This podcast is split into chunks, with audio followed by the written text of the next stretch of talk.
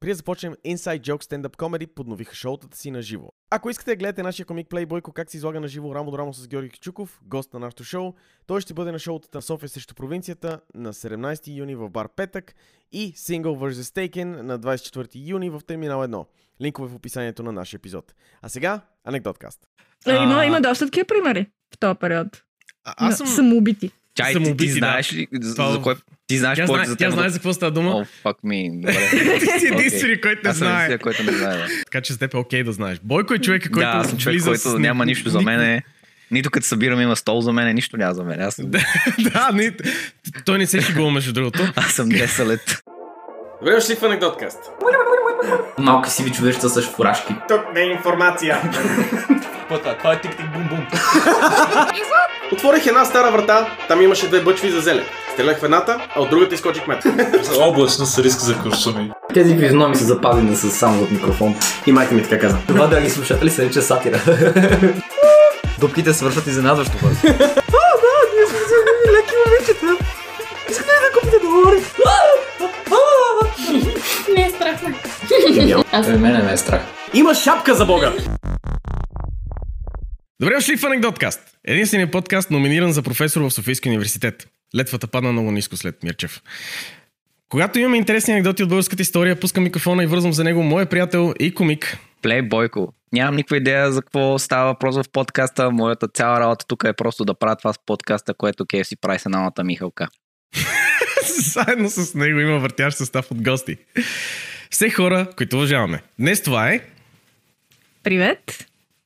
Аз съм една четвърт от подкаста. Не.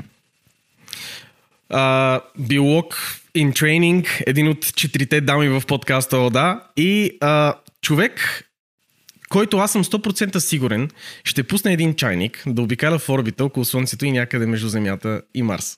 Някой е чел Дъглас Адамс. И това също. Но... Имаш твитове, които доказват това намерение.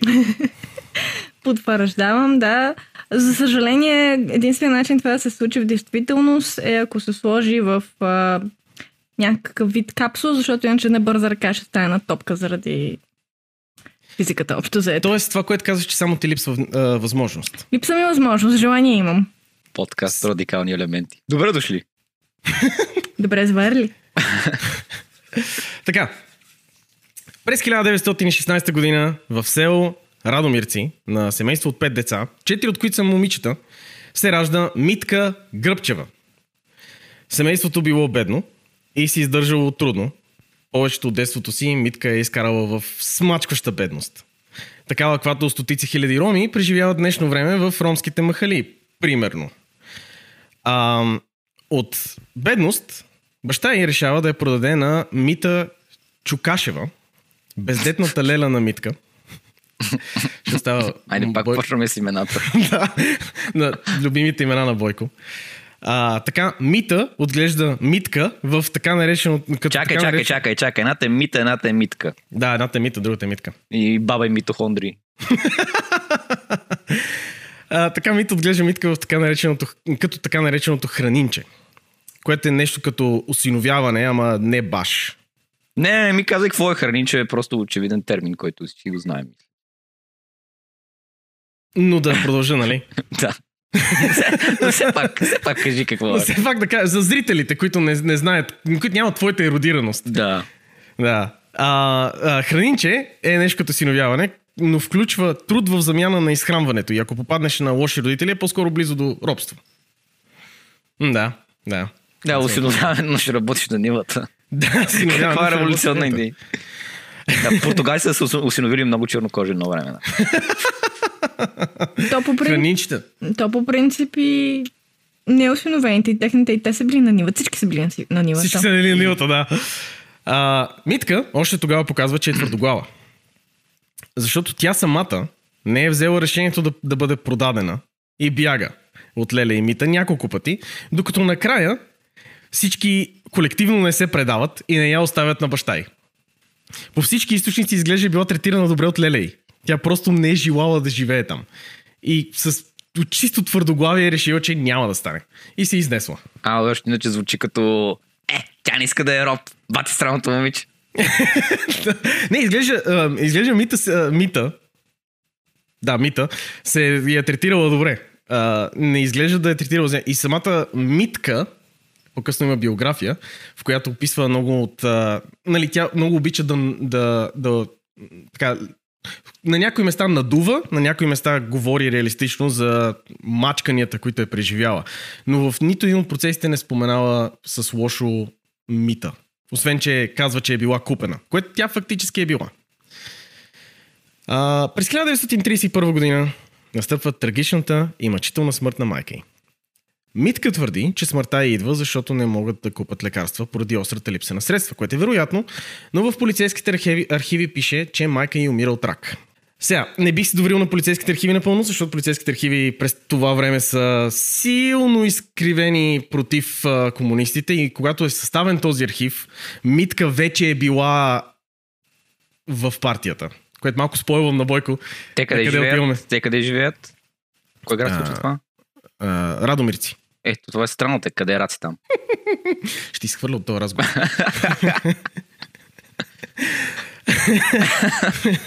Не може да се сдържа.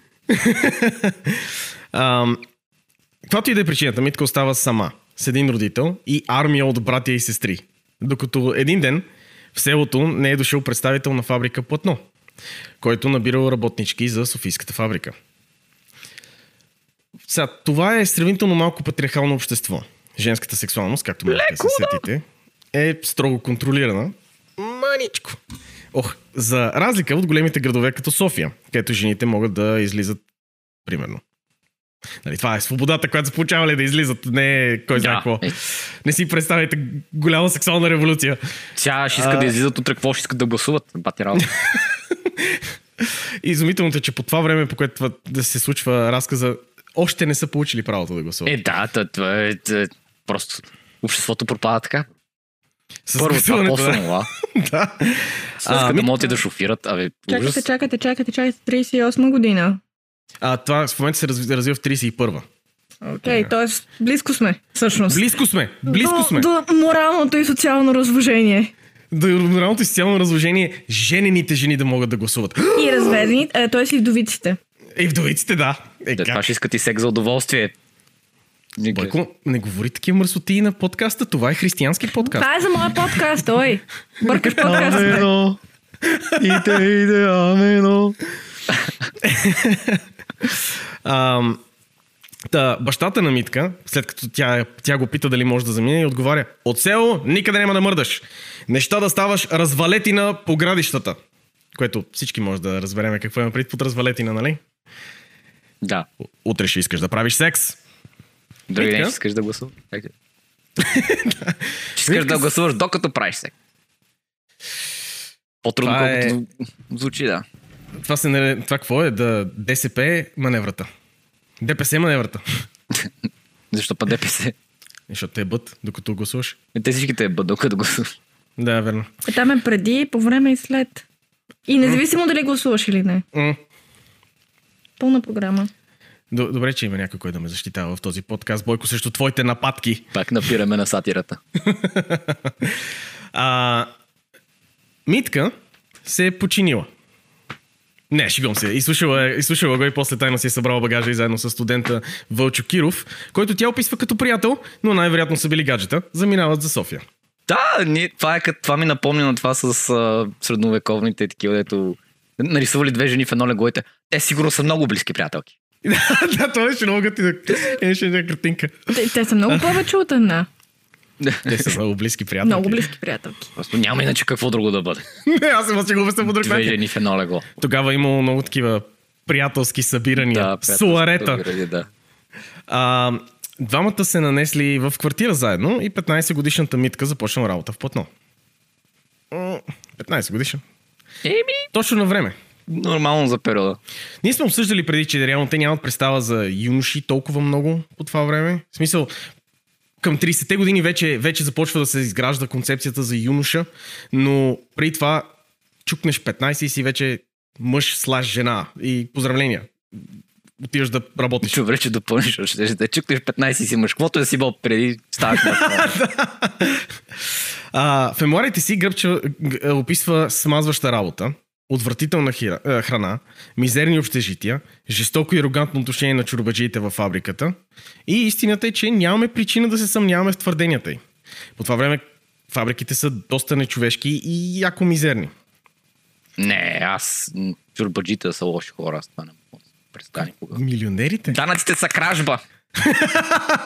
Българското либертариално общество. Вегетарианско общество. Либертариално. Да, е. Аз какво казах? Либерално. Либертариално. Ние такова нямаме. Либерали в България не съществуват. Тук Митка се запознава с група момчета и момичета на нейната възраст, с които се сприятелява и започват да се разхождат по Витоша.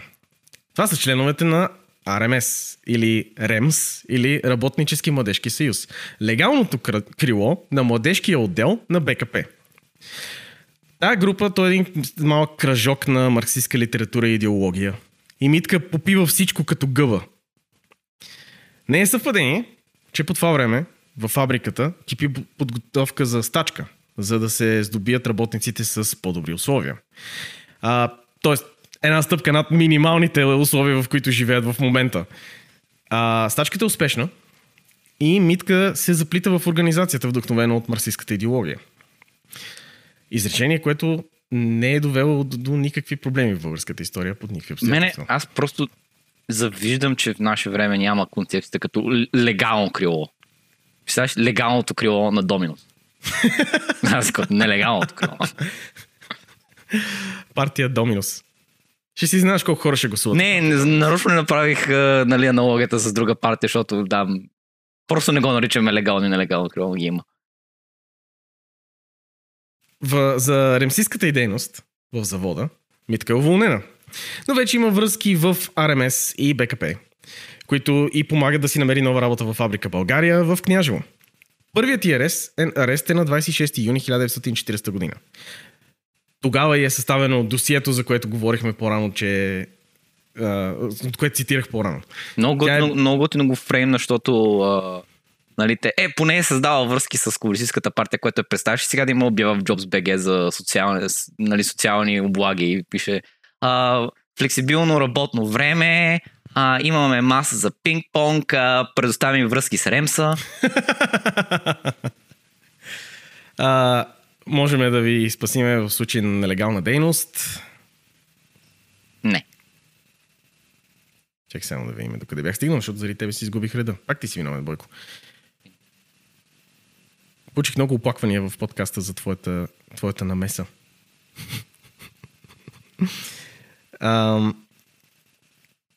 Първият ѝ арест е на 26 юни 1940 година. Тя е била задържана заедно с други организатори, които са уговаряли работничките да стъчкуват. През следователя тя започва да лъже, естествено. Всеки би го направил, разправя, че е била заплашена от други работници, че ако се яви на работа, ще бъде убита. Тя реално отивала на баня и минала случайно покрай фабриката на деня на стачките и била задържана.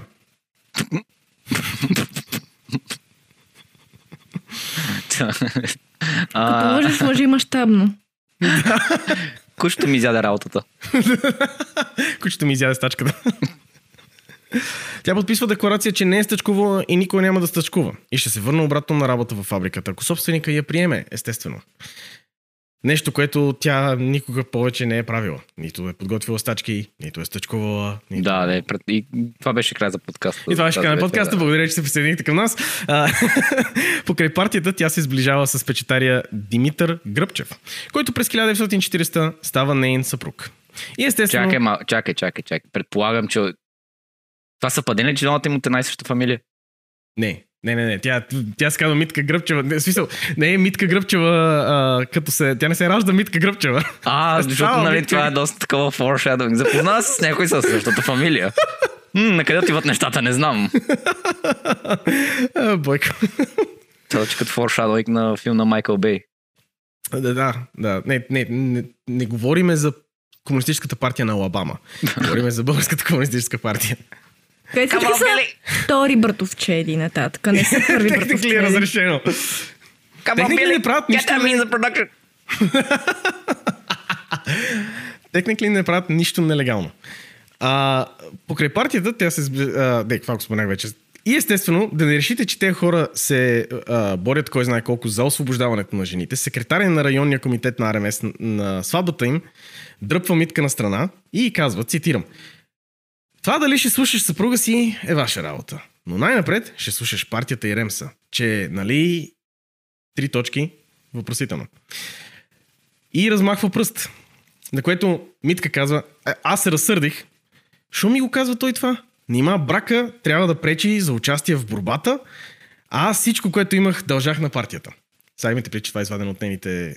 Това звучи като някаква партийна прима нокта. Да. Просто първо съпругът, нали, ще спиш съпругът и, но първо председател на партията.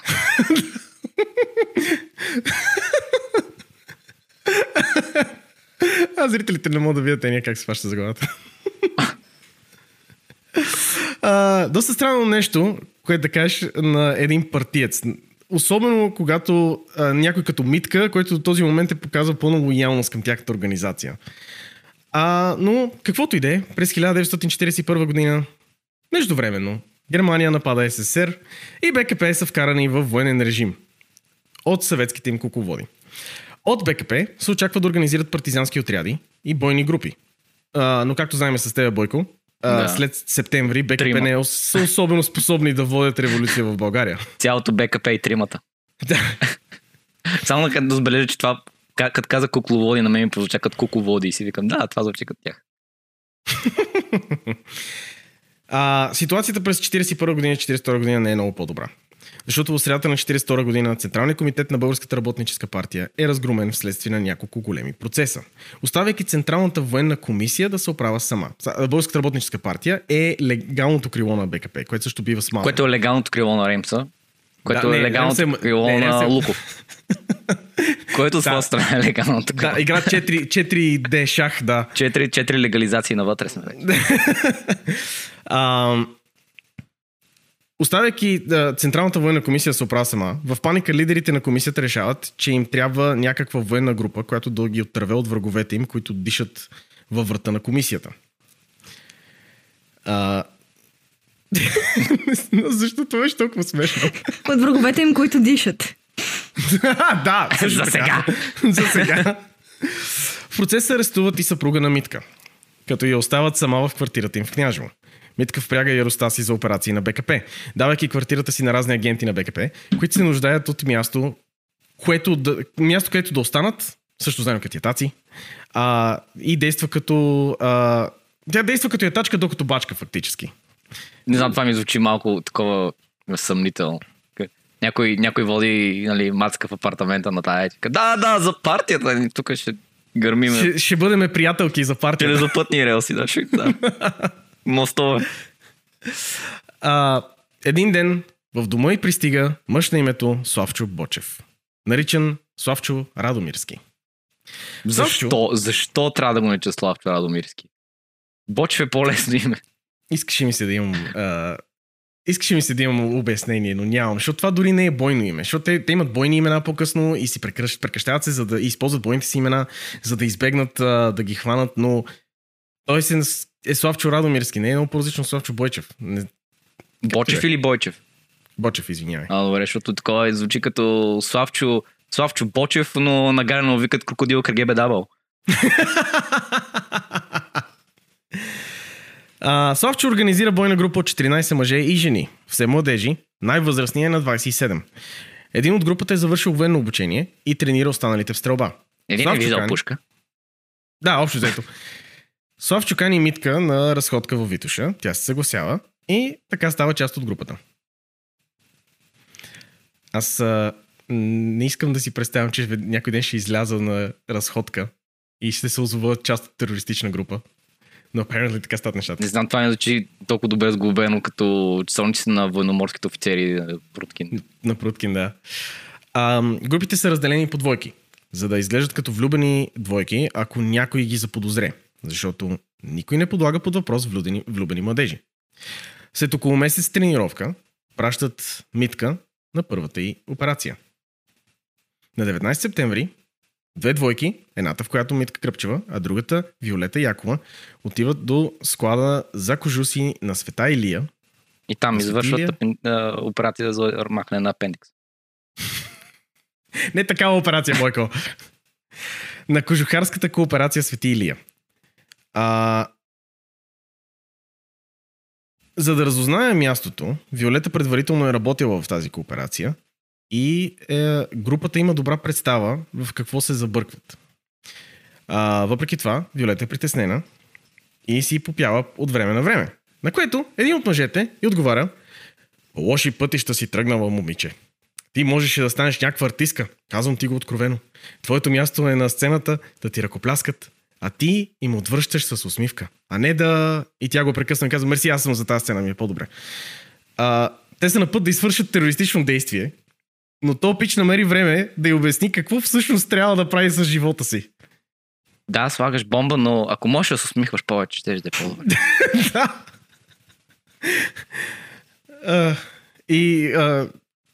Двама от младежите отиват и казват на полицията да не мърдат, защото се извършва полицейска акция по залавяне на нелегални. И полицията не мърдат.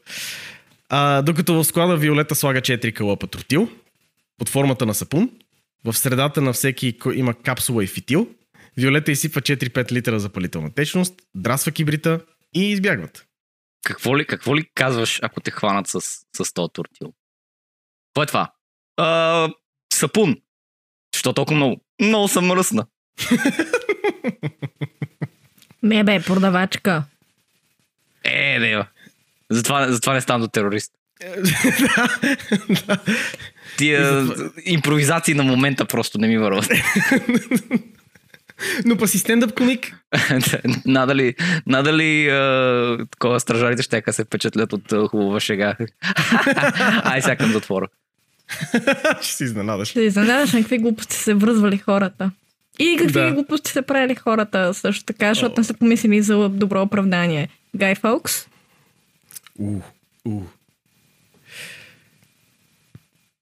Сега е момента, в който Бойко трябва да попита за зрителите.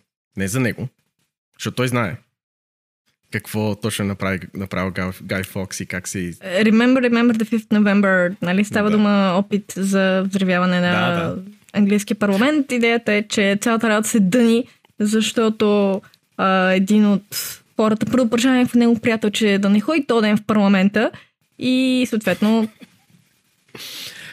Намека беше, че аз не знам ли това. Това ли беше намека? Не, ти? Този път вече знам за какво става въпрос. Най-малко аз съм гледал V for Vendetta. Мисълта ми беше, че цялата работа се издънила, защото след като почват да проверяват в жилищата, които са около парламента и попадат на място, където са събрани експлозивите и го питат: "Ти къв си?" Той и казва някакво толкова дженерик име, че автоматично става подозрителен. "Какво правиш?" "Ами работя." "Какво работиш?" "Ами..." И човек не успял да си измисли какво работи. Е така. Кой си ти? Гошо? Да, това звучи като мене. Какво работиш? Нищо, ти какво правиш? На цена. Сега се сещам за шегата на Кобрат за... Като не знаеш да сговориш, момиче, си такъв... Харесваш ли хляб? Да. Двама от младежите отиват и... това го казах вече, извинявам се. Според полицията изгоряли 300 кожуха, които са планирани за Вермахта, немската армия за Бойко, което, честно казано, изобщо не ме бе за немската армия, така че... Явно аз съм вече идиота на подкаста. Въпреки че аз съм учил реално немски език. Знам какво означава Вермахт. Знам ли вече? Конспираторите, които по-късно ще бъдат наречени Черните Ангели от БКП, снабдяват Митка с фалшива лична карта, давайки името Огняна, и започват да я обличат за нейно най-голямо нежелание като софийска бухемка. Цитирам Митка в мемуарите и "В името на народа". "Когато минах на легалност, имах само дрежките си на гърба. Но за тях вехтушарите не биха дали и една паница леща. Но след това заложих на акции на GameStop." Та шега ще остарее много, много зле. Много бързо ще остарее, докато излезе подкаста. Докато излезе сезона, отдал никой няма знае какво е GameStop, защото ще са фалирали. Да. Много скоро другарите ме снабдиха с хубав, дори елегантен туристически екип и в планината никой не би си помислил, че зад него стои вчерашна текстилна работничка. Въпреки... Това прозвуча се едно текстилен работник е Батман. Никой не знае тайната ми. Само лично като бивш текстилен работник. Бързо, да знака с кожуха в небето го пуснете с прожектора. Иглата се показа! Въпросът с дрехите за града беше по-сложен. Пари имах, но беше купонна система. Но с този въпрос се зае Виолета. Тя имаше връзки с евреи, които притиснати от властта ни станаха симпатизанти. Искам само да спра за секунда и отбележа, че притиснати от властта е много мил начин да кажеш това, да говориш за това, което се е случвало с евреите. Също така купонна система звучи като отиваш на Ladies Night, за да ти дадат ядене. На една среща Виолета ми връчи един голям пакет и каза: "Бойко, спри. Знам какво си мислиш, като казвам голям пакет." Не е това. Реално, колкото да ми мръсен мозъкът, този път това беше изцяло в твои ръце. Големия пакет имам пред. Твой пакет. Но на една среща Виолета ми връчи един голям пакет и каза, че по заповед на командира трябва да се превърна в дама. Това бе едно ново пролетно манто в тъмно синьо, 2 рокли, 3 блузи, чорапи, бельо и 2 костюма. Вау! Радвам се, че на мен не са ми дали така заповед. Не съм очаквала, че Мис Congeniality са откраднали идеята от нас. Е, това е. Митка Гръбчева, първата Мис Congeniality. Ох, не мога произнесата. Мис Таен агент. Буквално Мис Таен агент. Мис Таен агент. Мис Таен агент. Това е български превод. Да. Обичам българския превод на заглавия. Е, ти как ще го преведеш иначе? Господица Сандра Бълък стреля хора в Прокля. Работи. Секунда. Това с мисля, че не те беше толкова тъпо, че спря камера. Съжалявам, не трябваше да го казвам.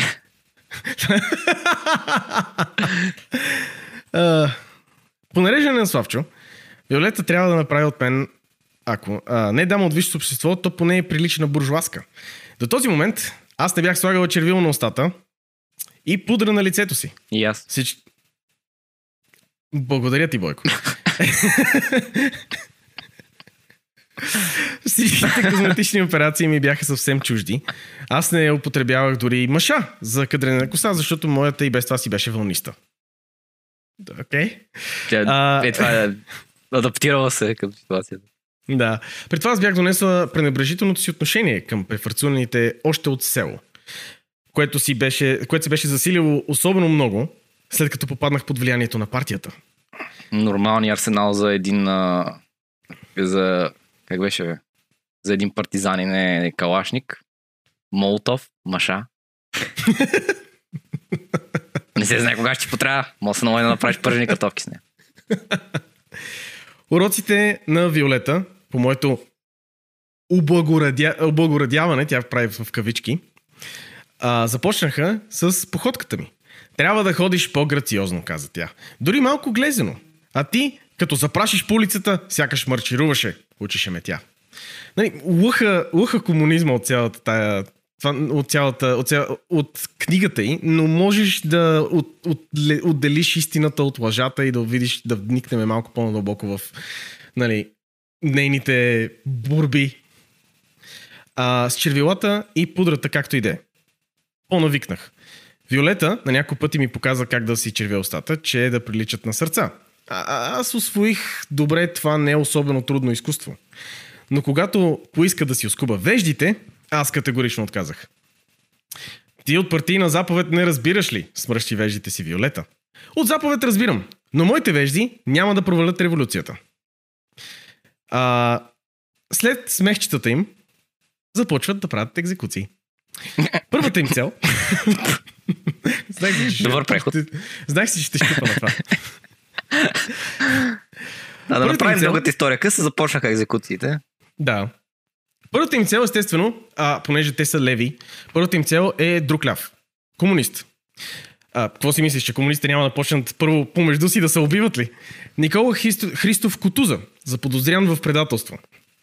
Виолета и Станил и се изпълняват тази мисия. Те се представят като младо семейство, което си поръчва гардероб от дърводелската му работилница. Но той не знае, че тя е бивш кожухар. Някои дни по-късно те се връщат. Уж да питат Кутуза докъде е стигнал с гардероба. Но в секундата, щом го видели, Виолета вдигнала пистолета и засича. Тя натиска спуска още няколко пъти, но нищо не се случва. Кутуза се провиква: "Убийци! Полиция!" И тогава Станил му вкарва 2 куршума, убивайки го на място. Точно на време. Просто го замера с тях. Да. Двамата успяват едва да се измъкнат от ченгетата, които са повикани от другите работници в работилницата. Митка започва яростна подготовка.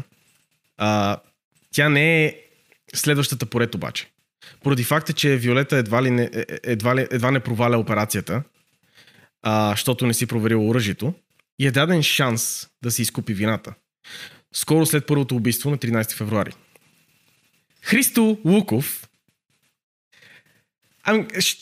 Ще остана за секунда на това име, защото наскоро ще има Луков марш и моля всеки уважаващ себе си българин, който слуша този подкаст, да се присъедини към контрпротеста. Да. Който ще започне от Централна баня в 12 часа. И ще е няколко месеца, след като излезе този подкаст. Кажи, какво да кажа? 13 февруари. Което беше преди 3 месеца, примерно.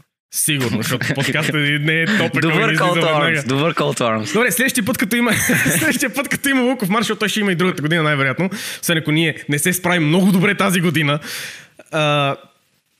Съмняваме. Ще видим. На входа го пресреща... Извинявай, аз толкова се развълнувах за Христо Луков, че прескочих цялата история с Христо Луков. Та Христо Луков, артилерийски офицер, бивш военен министър и пълен фашага, в чието име всяка година в февруари маршируват всички фашисти в България, се прибира в къщи. Не, той е просто традиционалист. Просто традицията му е фашизма. Да, обичам обясненията на всичките фашаги, защо всъщност не е фашист. На входа... Това е като как да разбереш дали нещо е пирамидна схема. Като някой ти каже, това не е пирамидна схема. Първото изречение. Да. Така е. На входа го пресрещат Иван Бозаджиев и Виолета Якова. Бозаджиев му вкарва един изстрел, но само ранява Луков, който хваща Иван и го притиска в стената, позволявайки на Виолета да вкара 2 куршума в гърба му.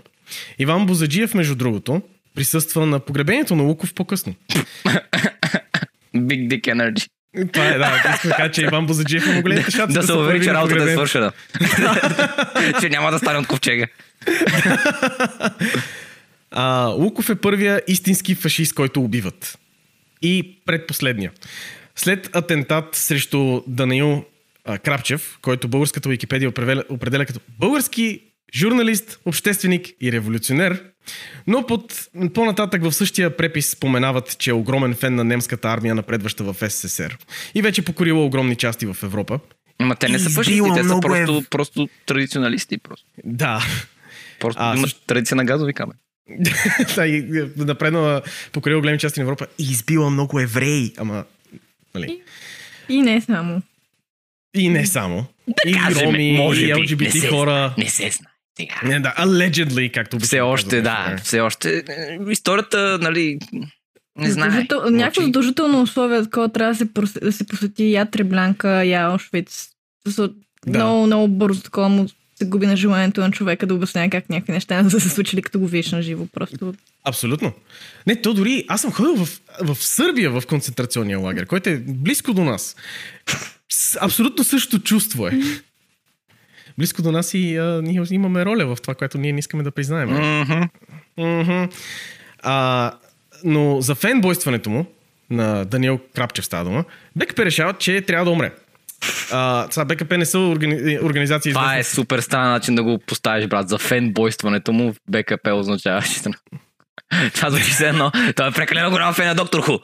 Застреляйте го. Да се застреля, не да се обеси. Сега, БКП не са известни с подкрепата си за, на свободата на словото. И атентата пак, между другото срещу... В... Allegedly. Уж не са. Уж не са. Атентата е неуспешен, между другото. Улавят Бозаджиев в процеса, който имаше тъшаците да бъдем по ревенето на Христо Луков, а че не се справи с убийството на Крапчев. Бузите също.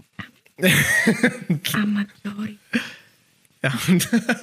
Те са. Няма как да си... Не знам, да, един от тях е имал някакво военно обучение. Не знам останали са просто бивши кожухарите са. Не знам дали има как да си професионален терорист, защото ти, това е професия с срок на годност. В смисъл, най-често са бивши военни. Да, да. Или полицията. Както и да е. Следващия, който убиват, е Сотир Янев. Политик, бивш социал-демократ, който си е позволил да критикува СССР. Защото БКП, приоритетите им са ясни. Убиваме един фашист, убиваме един, който е ляв. В смисъл... Това ще научи кой. Не знам. Да. Отново, БКП и свободата на словото не играят добре заедно. Allegedly. Докато това се случва, Митка разузнава Атанас Пантев. Атанас Пантев е определен от българската Википедия като офицер, юрист с патриотични убеждения. Но всъщност е обощар. Щом видите някъде в Википедията да пише патриотични убеждения, замислете се над източниците. Защото той осъжда на смърт 18 комуниста и в същата статия пише, в Википедия става дума, ползва се с висок обществен авторитет и влияние сред нацистските среди. Тоест, да, Хитлер също се ползва с известно влияние над нацистските среди. Много ми хареса как самата Википедия сама се... опровергала едно изречение по-надолу. Познава един-двама фашисти, нали? Те са му съседи чисто по случайност. И работи за Хитлер. Много обичам българската Википедия, особено като си противоречи сама на себе си. Последователни изречения. Пантев, дами и господа, е втория фашист, на който се нахвърлят черните ангели. Към 1 часа Пантев слиза от трамвая и се запътва към дома си на булевард Адолф Хитлер, номер 52. Не, нищо съмнително от това изречение. Продължи нататък. Не се спири, не се спири. Малко това малко прекалено. Да, нали? Живее на булевард Адолф Хитлер, което е страхотно. Но какво беше? Булевард Адолф Хитлер, сградът се казва еврейски геноцид. Да. Нищо съмнително в цялата работа. Само искам да отбележа, че черните ангели винаги ми звучи не на място. Все едно Самюел Джаксън ги води.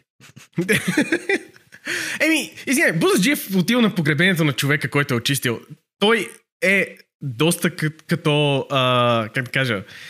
Изглежда като доста като някой, който Самюел Джаксън би го играл. Не. Не бих казала. Що? Какъв висиш, че е проблема? Нима, има някакъв проблем? Самюел Джаксън да го играе?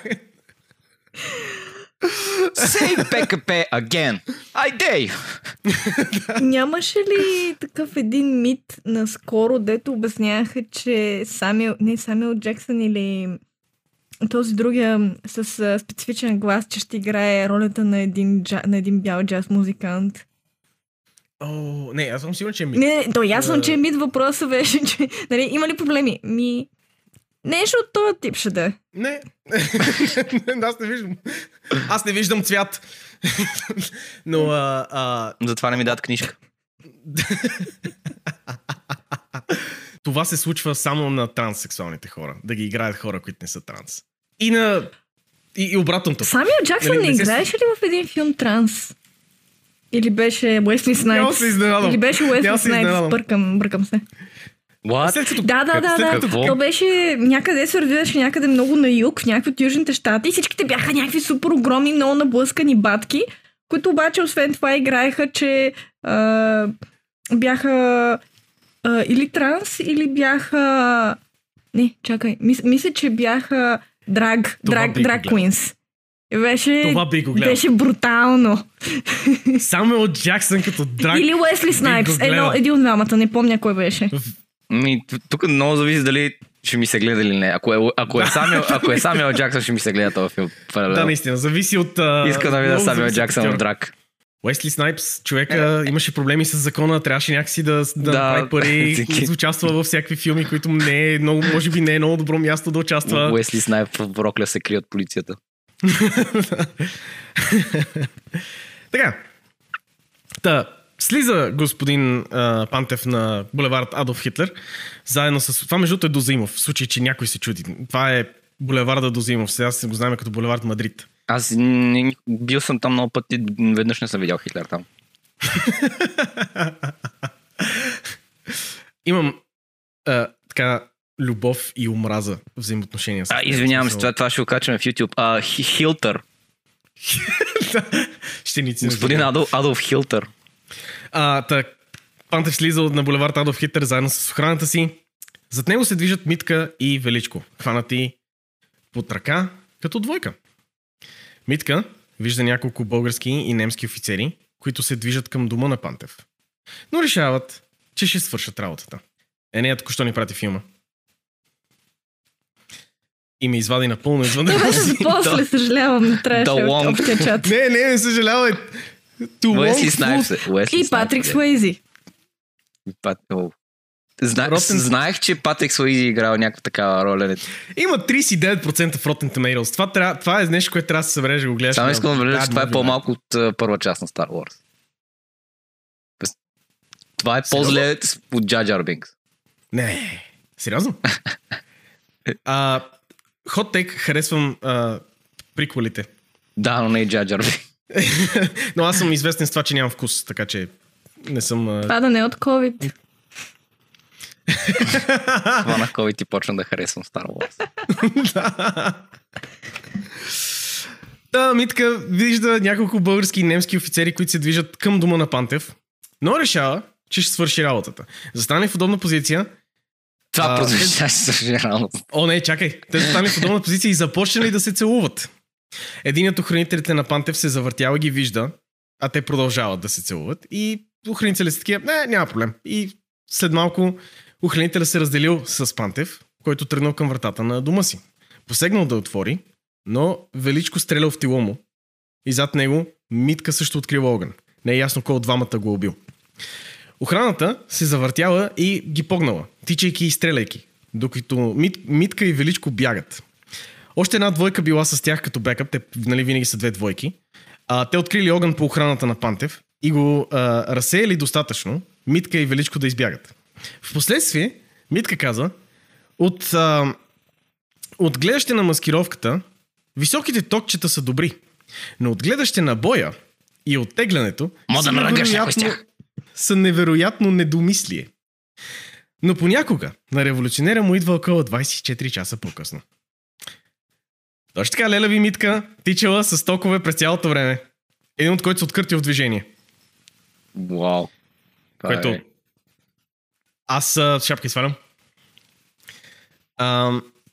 Това обаче е последната успешна операция на Черните ангели. Следващата операция е провал.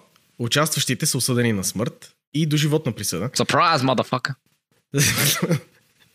Защото момичето е на 17 и е малолетна, следователно осъждат на доживотна присъда, защото не можеш да убиеш някой, който е на 17. Но пък окей, да отдадем живота на някой, който е на 20. На 20. Представям си как чакат някой точно в полунощ да е просто такова. След малко, да. изчакай. Чакат на бесилото. Сега! Вау, това е галеус хумор от всякъде. Опита за отмъщение на другите две двойки се проваля още повече, защото полицията вече ги чака и убива всичките. Тоест те се връщат, другите две двойки се връщат и се опитват да отмъстят. И се връщат на мястото, където ги бяха хванали първия път. Естествено там е пълно с полицаи, и които са им устроили засада. Да, такова, quick save, ай сега. Да. Станил Василев попада в полицейска засада също и се самоубива на 10 юни 1943 година, а останалите от ангелите са разпратени по партизански отряди. Митка става партизанка в отряд Георги Бенковски, Червен бряг. И за разлика от Тодор Живков, тя е истинска партизанка. Като част от отряда участва в много сражения, които не са важни за нашата история, защото повечето сраженията са просто те нападат някой конвой, застрелват някой човека и бягат. Това, което трябва да знаете за нея в тези сражения, е, че тя не признава никакви авторитети. Псувала е като каруцар и се е биела здраво. Това всичките историци, които пишат за Митка Гръбчева, смятат, че е изключително важно да ни уведомят, че Митка Гръбчева е псувала. Това ми звучи като как Христо Стоичков играе в футбол. Да.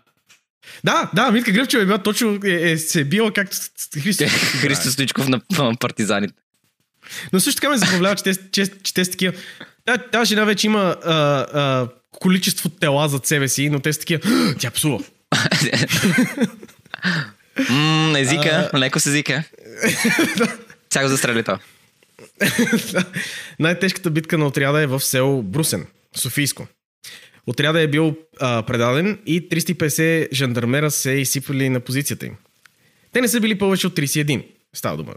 Партизанците не отряда. 350 жандармеристи, от които само 31 са били. Само толкова са дошли, всички са останали, са цъкнали интересите, не се появили. Навлизат в гората без да се прикриват, което събудило командира на четата, който открил огън веднага по жандармеристите. Както знаем с тебе, Бойко, потери, жандармери и всякакви други такива са безполезни в такива ситуации. Да. И стрелбата на командира на потерията вкарало 350 жандармериста в паника. Та просто си спомням старото меме с... Мисля, че беше китайските воени, които бяха 200 човека на един ъгъл, просто взели прикритие там. Всичките потерени същи. Отзвучите на Бени Хил. Това има химната. Е просто някой започва да го свири с... Някой излиза с саксофон. Жандармерията решава, че ще запали гората с надеждата да извадат от там партизаните и са сравнително успешни. Като се поголева и свика с надеждата, е така. Някаква прави. Не ми харесва тази ситуация, те влизат в гората, изобщо никой не се опитва да се прикрие, почват да стрелят по тях, от нея се планират, излизат от гората и такива, ще запалим гората, fuck it. Сравнително успешни са с това. Спалянето на гората ли? Да. Много дървета заминаха в този ден. Изваждат партизаните и четниците се озовават в засада, която е предварително подготвена. И те започват да се откриват огън по тях. И без позиции открити в гората, четниците успяват да удържат правителствените части цял ден. Цял ден 31 човека удържат 350 с гората горяща зад тях в открити позиции в средата на засада. Те не са ли чували за Митю Ганев? Просто да им бях казали, махнете се, те щяха се махнат. Да. Жандармерията решава, че ще... Жандармерията успява да застреля някой от командирите на четниците, оставяйки командването на Митка Гръбчева. До този момент са останали 12 от оригиналните... До момент са останали 12 от оригиналните 31 партизана. И Митка заповядва да се изтеглят от гората и вади 2 гранати, които хвърля по жандармеристите. Решили пак да настъпват. Тоест тя застава пред тях, директно се изправя пред тях и им хвърля 2 гранати по тях. Резултатът е, че останалите партизани се спасяват. 18 партизана са убити, един е пленен и по-късно погребен жив. Уф! Каратешницата на жандармеристите обаче хваща Митка и тежко е раняла в бедрото и в лакътя. Въпреки това, Митка остава неразкрита в гората и лази 2 дни из планината, докато не се добира до родния си град и там не изпада в безсъзнание. Бате, тя лази 2 дни през гората с разкъсани такова. Аз, първия част от прехода в планината, не мога да виждам повече. Аз имам въпрос. Той са го погребали жив. В смисъл, как се разбере, че е жив, или умишлено са го погребали жив? Умишлено са го погребали жив. Уф. Уф, indeed. Нейните роднини я виждат и прибират. Но тя е бяла като сняг и студена. Митка Гръбчева е мъртва.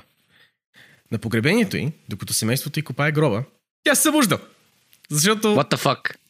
Тя най-вероятно е говорила с менеджера на Ада. Бях мъртва, мина ми.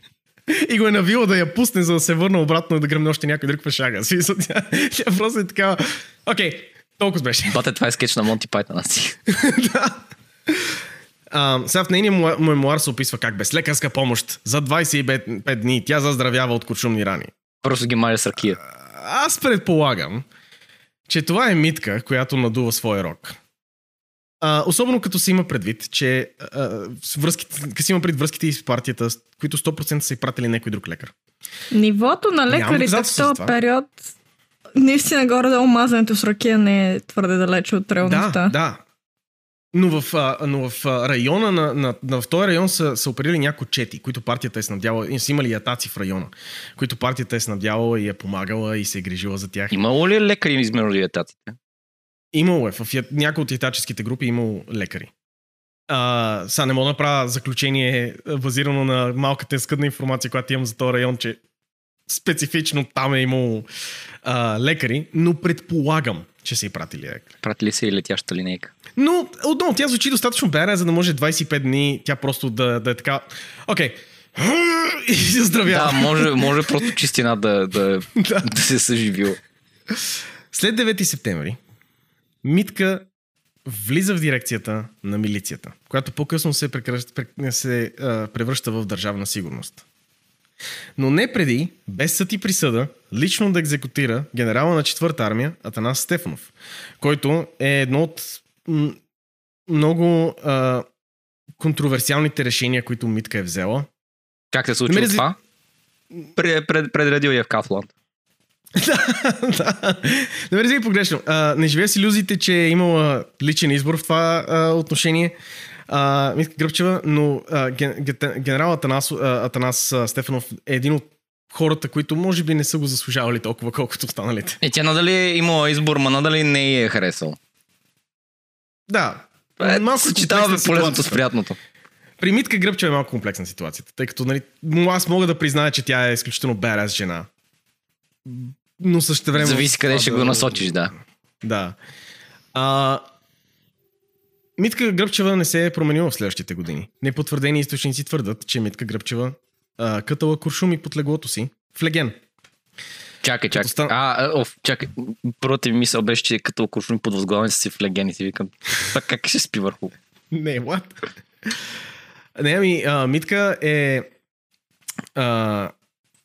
Цялата работа е, че Митка, въпреки че комунизма е започнал, въпреки че режима вече върви, въпреки че уше нейната идеология е това, за което тя се бои, тя пак се е била готова всеки момент да скочи да се бие. Тя се пак за всеки един фашист е убива по два комуниста. Нека да не се очаква това нещо. Е, това е така. Крие леген с патрони под леглото, ако някой дойде просто го замеря с леген. Приятелски. Дефиницията на приятелски огън. Абсолютно. Като станала катастрофа, докато тя е била на път към събитие и милиционера я е бавил, тя му извадила пистолет от чантата си и му викнала: "Кой си ти, бе?" Също така извадила пистолет на жена, сервираща и студено кафе. Сбърка го за пистолет. Те звучи като американската полиция. "Студено кафе, стреляй!" "Това кафе е черно." Да. Дева, тая шега е по-добра. Как не се сети, бе? В държавна сигурност Митка се е занимавала с преследване на корупция и остава впечатлението, че наистина е вярвала в това. Тодор Живков често е заплашвал подчинените си, че ще ги даде на Митка Гръбчева. Което разбираемо. Тя все пак е екзекутирала хора с двете си ръце. И е лазила 25 дни в подред. Митка пише в името на народа, нейния мемуар, който, както отбелязаха, изненадващо точна книга, като си има предвид, че е фрашкана с идеологически постулати и лозунги. Според непотвърдени сведения, преди книгата да бъде издадена за пръв път, на Митка Гръбчева, не го пише тя глупости говоря, ами в един от източниците пише, че на нея е било заповядано да доукраси текста и да добави към него повече коледни мотиви. Не, по-зле, Тодор Живков. Тодор Живков е коледен мотив. Който се изявява като героичен партизанен и главен фактор за успеха на някои нейни акции. За хората от БСП сега Тодор Живков е като дядо Коледа, митологична фигура. Да, така е. Неговият дух все още се появява всяка Коледа. И наистина Тодор Живков е ненатурално вкаран в книгата. Има моменти, в които той просто е такъв. Нали, ние бяхме притиснати, губихме битката и Тодор Живков ни спаси. И такъв, моля? Как? Трябва да се направи някаква такава екранизация като голото оръжие с това просто, нали, кадъра, те се стрелят. Оказва се, че варели се един до друг, нали, те не могат да се оцелят и след това камерата завива наляво и Тодор Живков просто е там стои и се оглежда. Тодор Живков, т.е. през 1970 година Тодор Живков все още ми е в главата, излиза филм по нейната книга, който е мазал, който е много лошо да направим филм. Но можем някакъв път с тебе, Бойко, да седнем да го гледаме, просто е така, да си направим watch party, да гледаме филма. За главният актьор, човек, който играе Митка, е Лесли Нилсен. Да. Митка умира през 1993 година, като я вкарват в болница за сърдечна недостатъчност. Тя отказва някой да й пере дрехите и сама си ги пере. Имам въпрос, доколкото знам и доколкото прочетох, да, беше, че всъщност се е нагълтала с над 100 хапчета психотропни вещества. И ще стигнало само. Нали? Тя дори е била така, дори на сварта не е позволила да я привере без бой, смисъл. Искам да питам това вярно ли е. Ще да питам това вярно, защото ми се видя твърде абсурдно. Не, трябва да си разнообрази прането някак. Като всичките източници не е сигурно. Но няколко от лекарите, които са били там и са се грижили за нея, го потвърждават като теза. Което това не е, по никакъв начин не е доказателство, защото после те пишат като натурална смърт и... Натурална. Или не, ами сърдечна недостатъчност, сърдечно е такова я пишат. Само със сол. Нещото това върви контра на, нали, на идеологията, нали, на комунистическа пропаганда, защото тя няма да умре от наркотици. Не, тя умира... Тя умира 93-та обаче. Вече комунизма е мъртъв. Митка Гръбчева. Преживява прехода. Преживява прехода. След всичко, което тя е направила. След системата, която тя е създала. След годините убийства, за да се запази тази система. Тя вижда как тази система срухва пред очите ѝ. Поне не е видяла правителството на Виденов. Което... не всички може да имаме това удоволствие. Да. Но това, което лекарите казват, е, че тя реално в продължение на седмица си подготвя завещанието и е поискала на погребението да присъстват само роднините ѝ. Изправила си е белото, сгънала си я дрехите, затворила си я вратата, решила и да изпила 100 психотропни таблетки. За всеки случай е извадила пистолета, да е сигурна, че смъртта ѝ ще е финална. И го е заредила да се гръмне. Но умира от лекарствата преди да ѝ се наложи да се гръмне. Човек, това е просто толкова overkill за едно самоубийство. Значи тя си е сложила стола с примката, запалила се след това, напълнила е стаята с вода, за да може да се удари, нагълтала се с качетата и след това се опитала да се застреля. Но за жал с последното не е... И е скочила първозна. И оцеляла, което е, нали... Оцеляла само защото е мързяла да умре.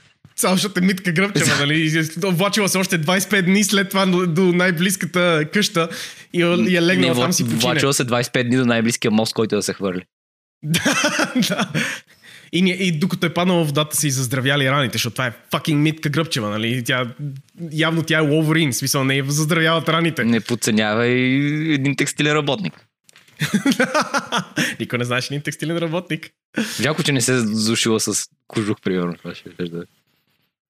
Това ще да е просто много хубава рамкова, много хубава рамка на разказ. Да го започнем и да го завършим с кожух си. Вместо това искам да добавя, че в системата, за която тя се е борила, е разочарование. Въпреки прогресивните обещания, това, което БКП ни докарва, не е напредък за всички, а за няколко определени. Напредъка за жените е минимален пред комунизма, от комунизма, както много добре знаем. Патриархалната тоталитарна структура не е позволила на Митка да направи кой знае колко, а нейните лидери са били нищо повече от същите нещастници, с които тя се е борила. Дали, още повече, че тя се е борила и срещу комунисти, така че мисля, че that makes my point pretty well. Само, че са били облечени в червени флагове, за разлика от предишните, които бяха облечени в расова чистота. Не е изненада, че след смъртта на Вълко Червенков етническите преследвания са продължили, докато не са кулминирани в извращението, което беше възродителния процес. Расова чистота. Сега от Персил. В частта от света, който е известен с това, че е на кръстопът. Да, да, абсолютно. Който е известен с това, че ние няма как да имаме расова чистота, като имам пред, че всички са минали от тук. Расовата чистота е толкова въображаем персонаж, колкото и Дядо Коледа, защото той е толкова реално съществуваща концепция. Да, абсолютно, абсолютно. Както и нали, патриархалните ценности, за които са се борили много от говорим за хората при комунизма, защото комунизма е бил... Не искам да седна и да кажа, че комунизма е бил прогресивен за жените, защото все пак е бил патриархално. Много мъже са го овладяли и са го превърнали до някъде в патриархална структура. Но ранният комунизъм, по време на Вълко Червенков, който също така е най-сталинисткият от всичките, е направил активни действия да разкара жените от кухнята. Това е била една обсесия на българските комунисти, да ги разкарат от кухнята, за да отидат в фабриките. Нали? Не ме разбира погрешно. Не, да ги изпращат хора.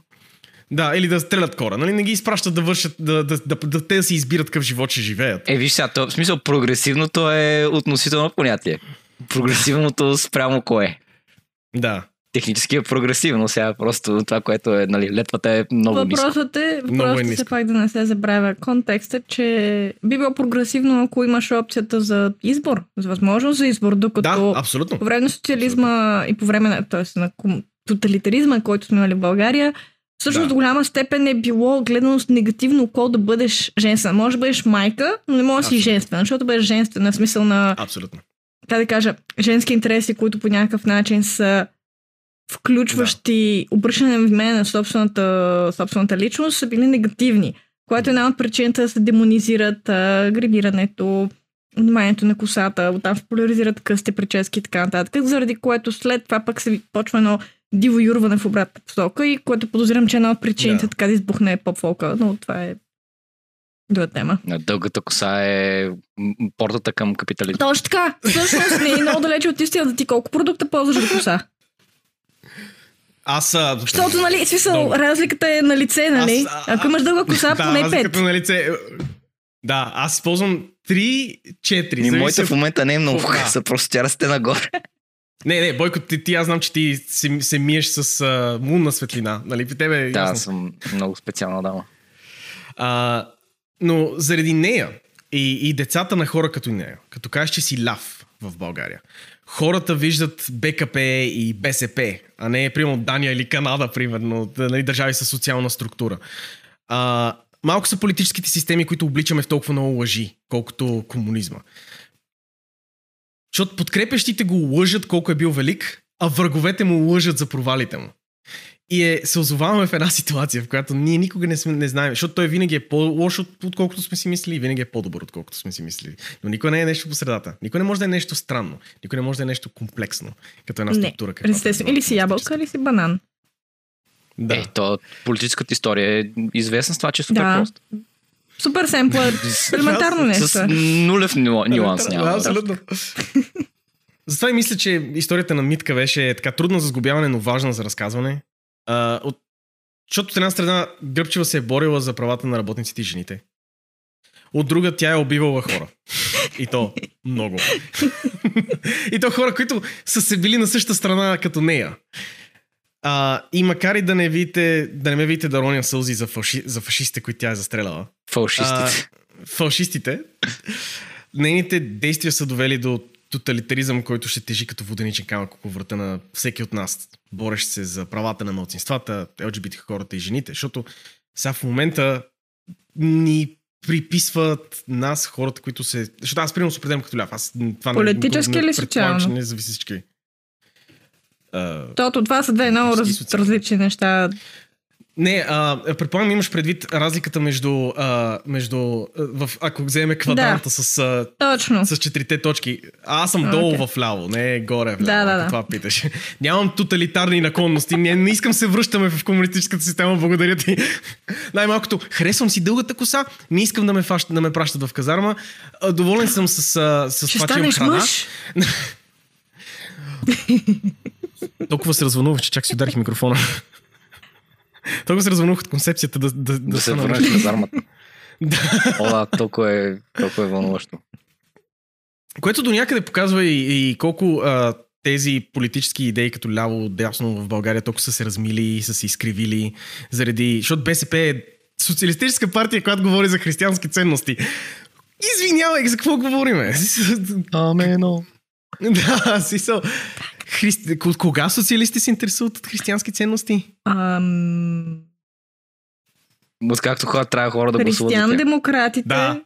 Пример са в Германия, са доста силно застъпени. Едновременно те имат супер силни социалистически практики, така че... Не бих казал, че се определят като социалисти.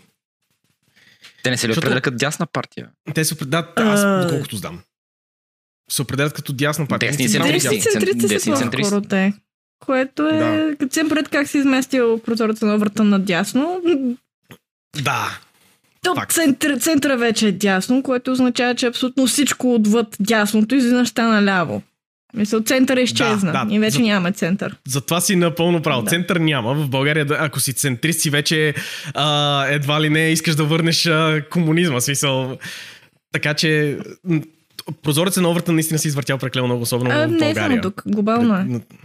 В смисъл, да, аз гледам с така огромен интерес как някакви концепции, които тук минават. Даже десни хора в Европа приемат тези идеи, в Америка минават за едва някакви изумително леви. Комунизъм! И така нататък. И е... Не, това е, нали, прогресивно спрямо кое е прогресивно. Да, прогресивно, не знам. Северна Корея, не знам. Да, спрямо Северна Корея доста неща могат да се правят като прогресивни. Имам храна. Много прогресивна това страна. Напредничево. Харесваш ми, имаш проактивност. Не ти харесва. Да, не ти харесва. Да имам храна. Той е предател на храна. Той е класов предател, който се опитва да измами. Всичката храна трябва да бъде при Ким Чонг Ун, защото иначе тая форма трябва да се поддържа. Да, ще вземе да отслабне. И той да я раздаде обратно. Макар че като го гледам какъв е чонкър, едва ли го раздава наляво надясно. Много за мен, малко за тебе. И